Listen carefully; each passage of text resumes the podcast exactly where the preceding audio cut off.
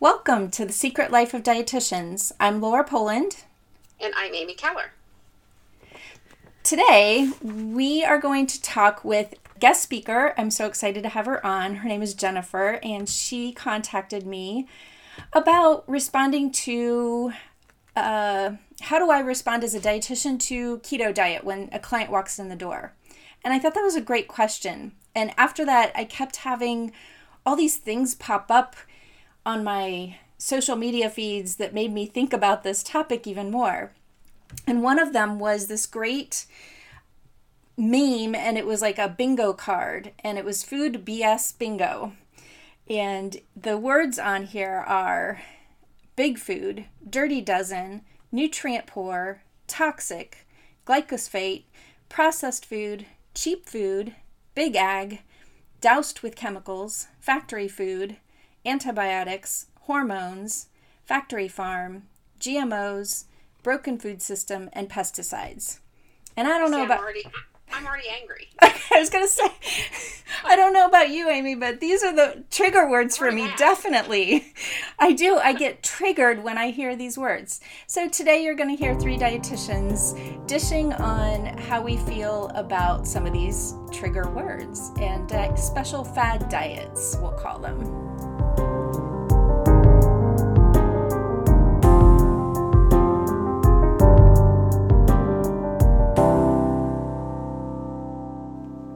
Right, so thank you for joining us again today. We are going to talk about fad diets. And I'd like to introduce our guest speaker, Jennifer McCann.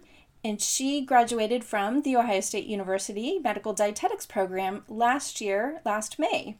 Um, she's been a full time working dietitian in private practice outpatient clinic specializing in endocrine disease, including diabetes. She lives with her husband of two years and her dog Cash, like Johnny Cash. Uh, she enjoys cooking new recipes, then having great ideas to share with her patients, as well as creative baking, gardening, and yoga. So, welcome, Jennifer. Hello. So, we thought we'd start because Laura and I are kind of old lady dietitians. and when I hear you graduated last year, now I feel especially old. Um, I know, you know, as Laura talked about those trigger foods that we were talking about at the beginning and how they make us angry. And I think part of it is just the number of years that we've been practicing and the number of times that we've heard it. But I love to hear the perspective of a new dietitian. So um, I know you had a story that brought you to us, and I thought maybe it'd be good if you shared that and then maybe just kind of how you feel about this stuff. Yeah, so I've been at, uh, working at Diabetes and Endocrinology Center of Ohio for one year now. Just had my kind of one year work anniversary. so I definitely I see, of course, being at an endocrinology center, I see a lot of patients with diabetes, type one, type two, prediabetes, insulin resistance, um, and the whole gamut of um, endocrine disorders.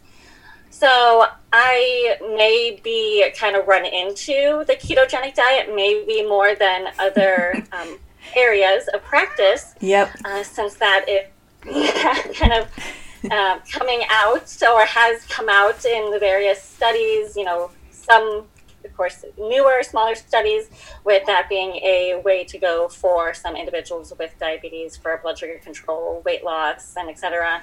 And how these kind of snippets of um, of uh, different studies kind of make their way into the media and then make their way to our patients' ears, and that's kind of all they hear is the snippet. So um, I have had a number of patients, I guess, come to me with that, asking about a ketogenic diet, how that I think it might be beneficial for them, some who have already tried.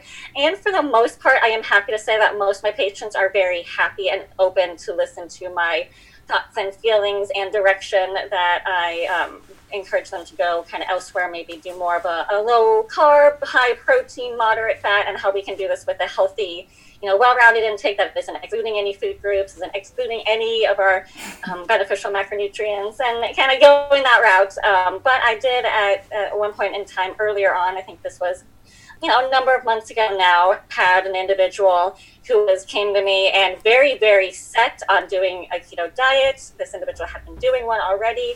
They had moved from an area where they had been seeing a previous dietitian um, in a different um, state completely that had been coaching them on a keto diet. So when I let them know that I wasn't comfortable um, continuing that with them and was trying to help them go a different route, they became very distraught and angry with me um, to the point where I couldn't really uh, continue the conversation. They didn't want to schedule a follow up with me.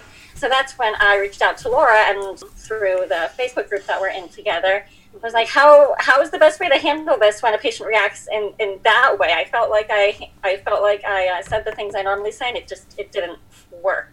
So what is yeah. maybe another way to go about it? Right. I think we've all had that experience where patients come in. I mean, I guess I've had it both ways. You know, like I've had patients who come in thinking I'm going to put them on a yes. low carb, strict 1200 calorie day diet. And when I say I'm not, they're like, oh, well, this is great. right. That you're not planning to do that. They're thrilled. but I've had that, you know, patient or two or three that have come in with a very set idea of what I should do and and I think that's something that um, I know that we've talked about before that because everybody eats, everybody thinks they're an expert, or they've spent enough time doing their own research that they feel like they know what they're doing. I am a little concerned that you had a dietitian out of state who was coaching a keto diet. I wonder if that came more from, from the physician that was advising the patient maybe than the dietitian. Who knows? His or her hands may have been tied on that.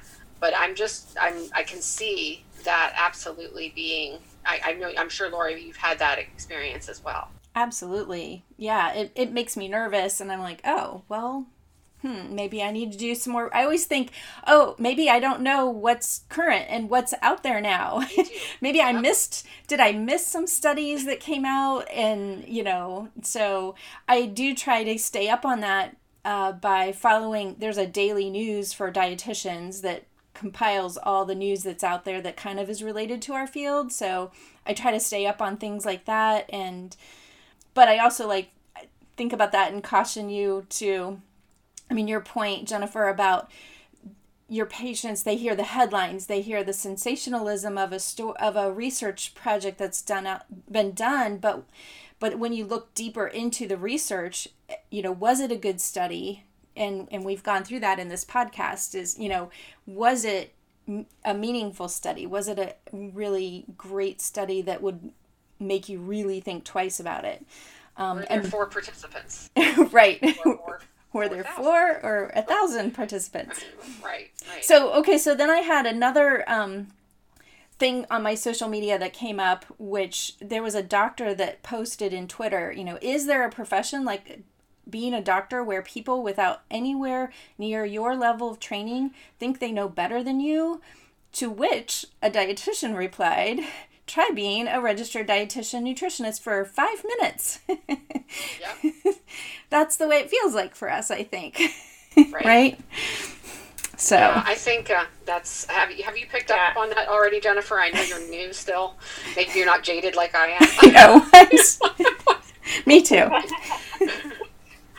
yeah, I mean, I definitely have had. I've had that. I've had a number of patients too who come to me and who are like, I've I've seen all the dietitians. I have X, Y, and Z history with a dietitian. Some people have even come to me saying, "Hey, I don't have a, a good history with dietitians, and this is what's happened, and this is what oh. how oh. I feel about it, and this is yeah," and kind of makes you know. So I they're on guard and they're on edge when they come to me, and then and then they go into the gamut of I know everything, I know what to do, I just don't do it. Like, yeah. Okay. There's, there's still more to learn though. I'm I'm still learning things myself, and I went to you know graduate school for this. So let's find what you what I can help you learn. right. Yeah. Yeah. I think for sure something you just said there uh, triggered me. That happens to me all the time too. Is when they've had a bad experience with a dietitian, and you mentioned that they're on alert. To me, as a dietitian, I'm also then very much more so on alert and i'm also much more okay how can i make this better how can i make you know them understand and and so i always feel like okay i'm going to get pushback where am i going to get pushback and how can i help them the best i can and and just focus on evidence based and yeah Right. I think that comes with experience. I'm like you, Laura. When yeah, I, absolutely.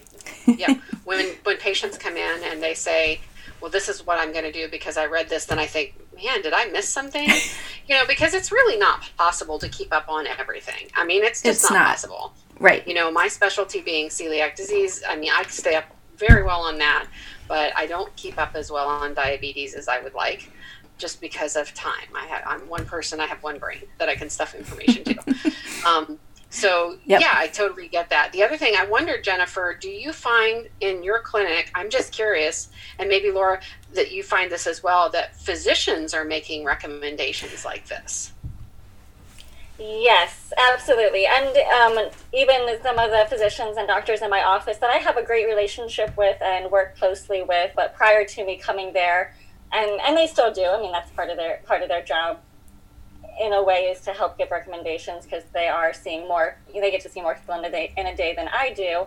But I think prior to me coming there, some of the doctors were giving a lot more recommendations of saying this is how much carbohydrate to try to have in a day, this much protein, uh, you know, and they, you know, have their um, and I've talked with them with this, so not like I'm talking behind their backs, but they have their their blanket amount and their set amount that they give everyone. And I have definitely, I've had conversations with them and in our staff meetings trying to put that out. Like when you say to have, you know, this much grams of carbohydrate for someone who's 130 pounds, that's very different than when you're saying it to someone who's 230 pounds. And it's not going to work the same way because you're not putting into perspective the protein, fat, and all of that adds up to the calories, and they need different amounts of calories.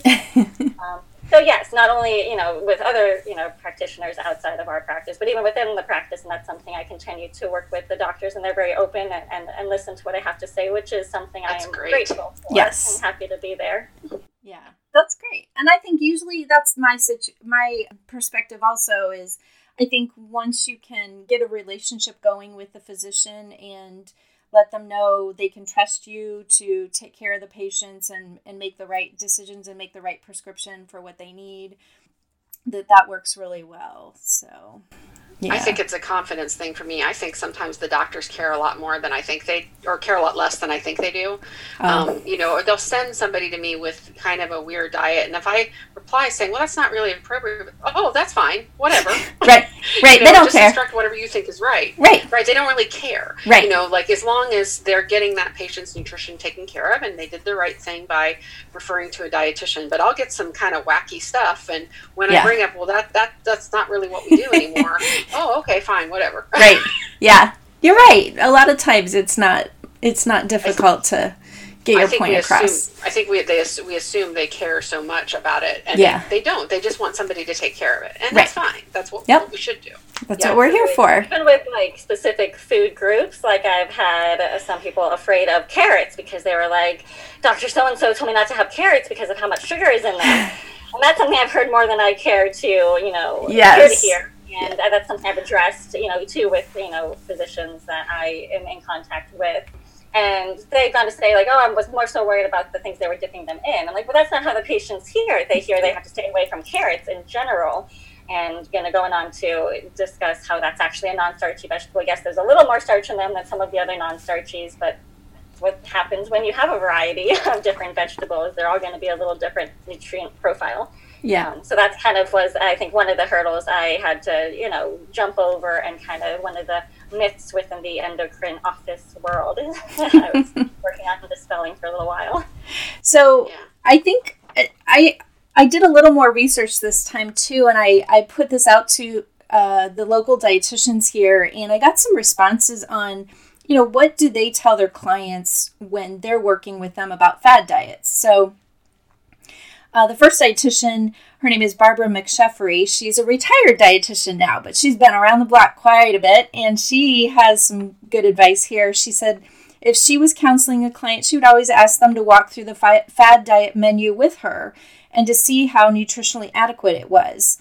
And so if it was in a casual conversation and just like somebody off the street asking her she would ask why they would want they wanted to know or would they offer this diet to a loved one of theirs? And is that something that they think that their loved one would maybe be interested in having? So trying to to get them to under get yourself to understand why the person is interested in this fad diet Janelle Bayless with Bayless Bites would love to chat. Um, I'm sorry, to sum it up for her, um, is she asked people if they can see themselves following a fad diet for life. And that's something I've done a few times too. And do you think you can follow this diet for a long period of time? If not, you know, what's the point? Since anything that's temporary, uh, that's the result too, is temporary, is her point. I actually said that today with a Did you? patient too. Yeah. and it was actually keto. Not that that's the only fad diet that I hear or see, but it's the biggest one for sure. Um, Yep. And I kind of used that phrasing with this person. since Yep. It was something that they had done, lost the weight, but didn't stick with, and now it's back. Right. So it's definitely an opportunity to talk about long term strategies, she talks about. And then Julie Tobias with Nerd, I'm sorry, Nature by Nutrition. She said for her, it depends on how tied they are to the idea of the fad diet. If they're just talk, asking in general, she's glad to talk about it. And then, it, you know, the, talk to them about exploring their options. But if they're le- more likely telling them about a fad diet that they support, she's a little more concerned that they won't be open to the dangers and to the long term health approach. So I do find that sometimes there's a fine line of how much you really, you know, talk about the dangers or something like that, depending on how somebody's. And that might be why some people feel like they have a bad association with a dietitian or they had a bad meeting with a dietitian. I don't know. Have you guys ever had that and had that experience? You mean in terms of talking about the dangers of a diet? Yeah, like how much, or or like just that that line of uh, how much do you really share with that person in terms of that that conception that they have about a diet and their excitement about a diet? Because i do have i have people that come to me and they're just super excited about that diet and and they think it's going to be the greatest thing. And so i find for me trying to be supportive but also trying to take a little step back and i like these other strategies that we talked about with some of the other dietitians talk about is it something that you could do for a long time you know but if they're really sold on it then i i've done that before with some people and said okay let's try it and um, let's see how, how see how it goes and let's meet again and talk about how it went sometimes Right. you got to give them a little bit of time to try the diet too and see how they really feel about it Right. I think sometimes they they get into it and it's much more than they bargained for. yeah I see that with people who go gluten free. They're like, "Oh, well, this is more difficult than I mm-hmm. had anticipated." What do you mean? I have to get a new toaster? Like they're, Right. they're they're not really ready for that. And again, it sounds really good, you know, from a headline or maybe somebody shared a blog post with them or even a podcast, and kind of sold them on the idea that once they get into the first week or two, then the you know the rubber meets the road, and they're much more. Oh, yeah, I can see maybe Right. what you were saying right about that. I, I totally agree with uh, what all the dietitians in this group said too. Again, can you see yourself doing this long term? You know, and the other thing, look, what are your food preferences? If you don't like meat, keto is probably not your thing.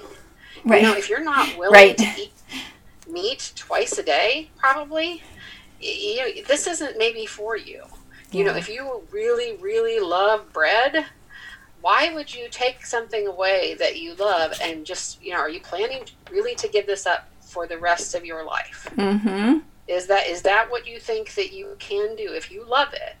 Do you feel like you can part with this? You've had your last piece of bread right ever.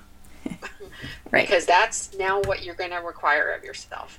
yeah yep I think that's a good point, Amy, because the especially the bread thing. Because I hear so many people too within uh, the area I'm in saying like, I love, I love my carbs, I love my bread, I love my pasta, but I can't eat it. It does horrible things for me. It makes me gain weight if I even have a bite, and that's so hard to hear sometimes. Um, and kind of and work with that and be like, how how can I make you less afraid and of bread and pasta. And then I think that's the time too that I go into education. And I think that's where Yes. the education part really opens the door and sheds some light and talk about, okay, well, let's talk about what other foods are carbohydrates. And a lot of times that's just a, a big opener where people don't recognize Mhm. the fruits and the different vegetables and the dairy products that count as carbohydrate. I'm like, well, you're eating these things and not bloating up and gaining 10 pounds in one day, right? So, like, it's not the carbohydrates. Let's talk about, you know, if you like bread and pasta, let's talk about ways to have bread and pasta, but choose healthier versions or choose ones that aren't going to spike your blood sugar as much. And what do we pair it with and the portion size? So, I think the education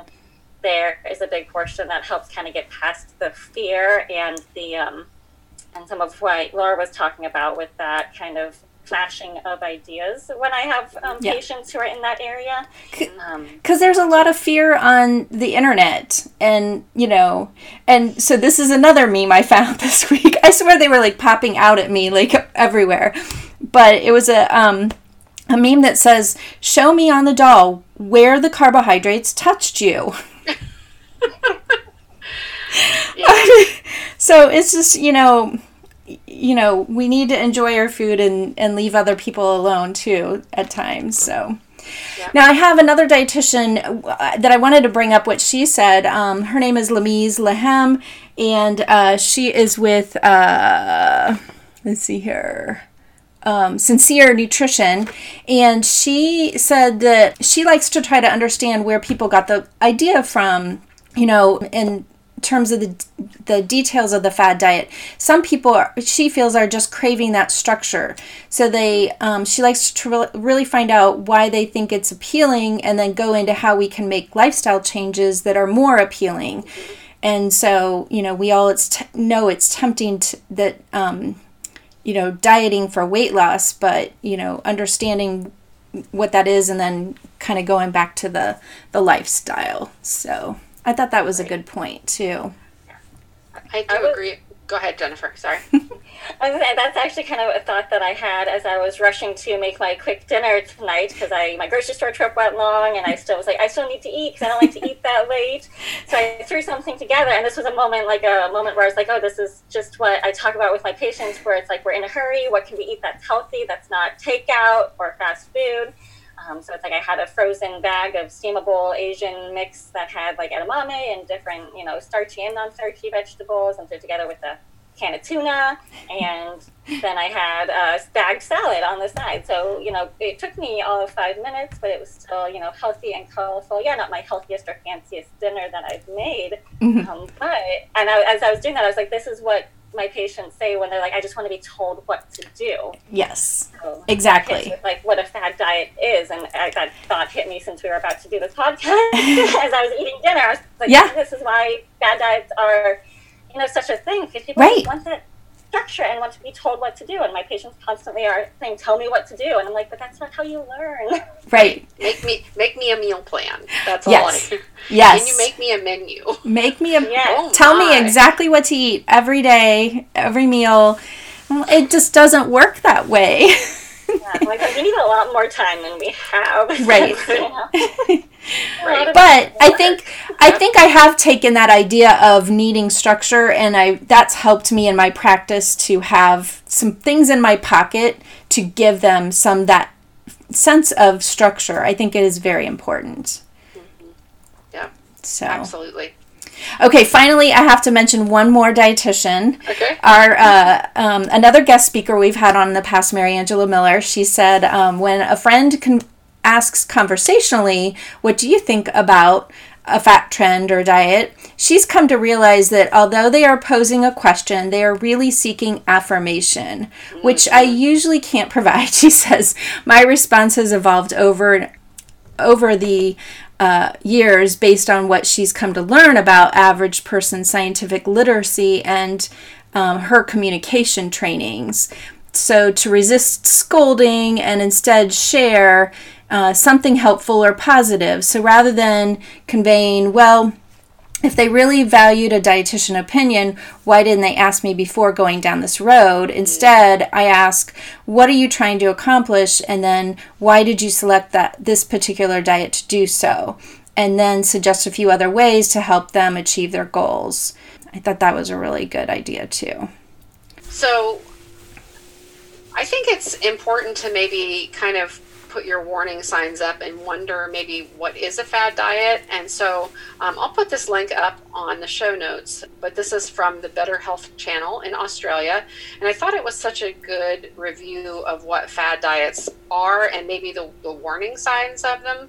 Um, I've seen variations of this list before, but I think it's it's pretty short and sweet. So the first one is promises a quick fix.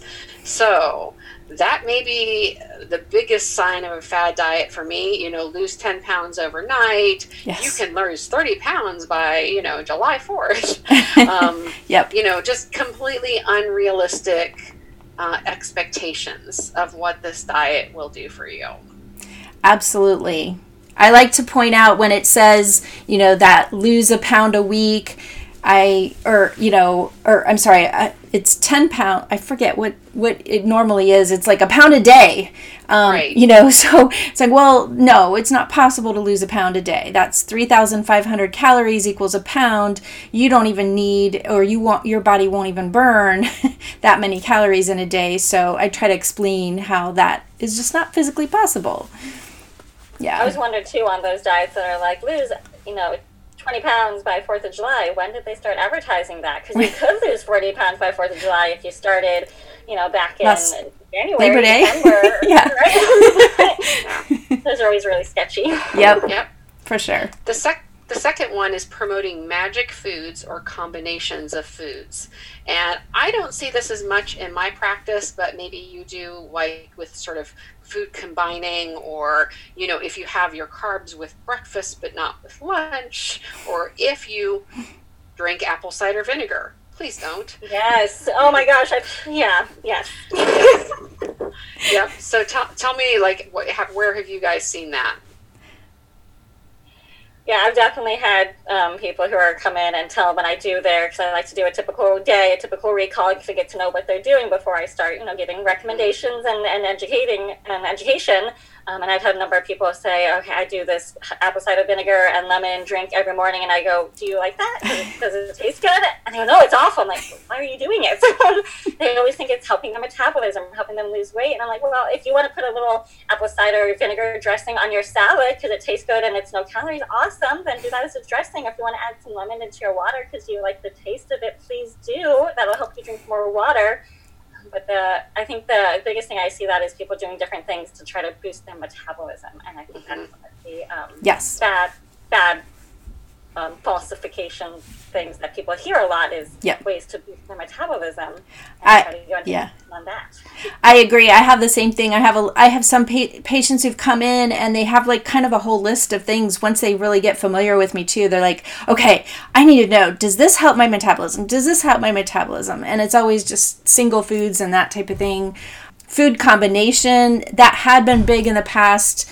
It, it comes and goes in waves, I think. But um, yeah. yeah. Yeah. I've had some people with um, carb, other non dietitian professionals telling them about carb cycling, and that's something that I hadn't been as familiar with until um, I had some patients come in who had done it in the past, and it was really messing up their blood sugar control. Yeah.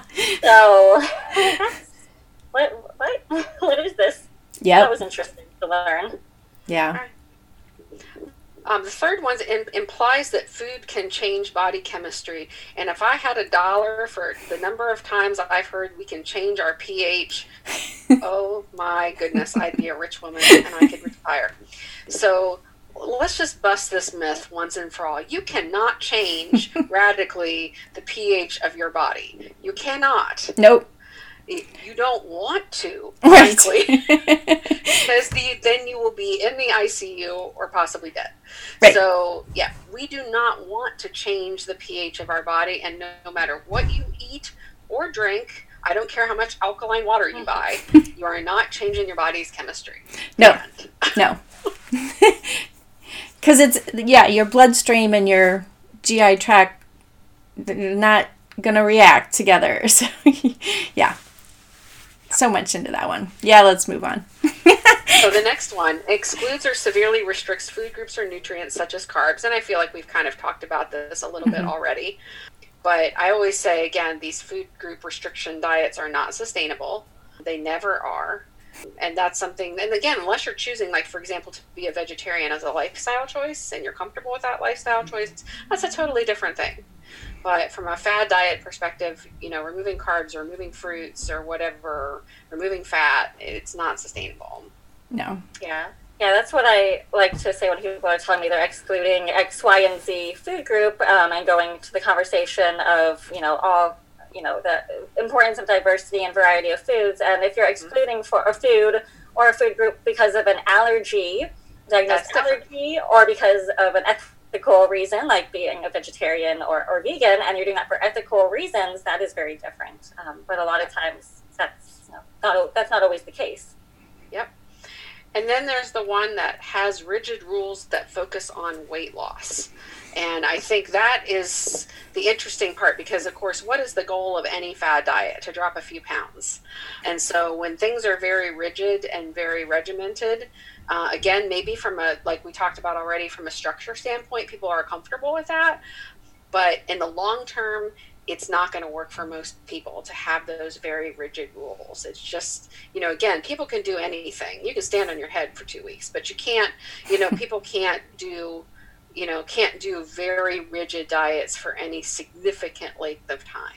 Yeah. I think the, the keto diet, I, that's the thing is, I think most research has trouble because no one can really stay on it for a long period of time. So it's hard yep. to keep your participants in the study that long. And doesn't that tell you something in and of itself? all diet research is like that. They're all short. Right. I mean, they are. Yeah. Um, because people cannot stay on something specific for a long time. They yeah. just can't. Nope. And then finally, makes claims based on single study. there we go. We're talking about studies or testimonials only. Oh my goodness, the testimonials. The testimonials, yeah. Yep. I, I, just like anything. How many people come up and say, "Oh, so and so said this," and you know, uh, right. yeah, yeah. Yep. The before and after brochures or the mm-hmm. websites mm-hmm. that talk about that. Yeah. Um, you know, I mean, I'm fine with testimonials. I think those are they're inspiring to read, mm-hmm. but they are not an indication of, of success, success, or, or long term success. Right. I always say that's one person's experience, and you know we're all very different, and we experience things in very different ways, mm-hmm. and that means that this not may may not be your experience. Right.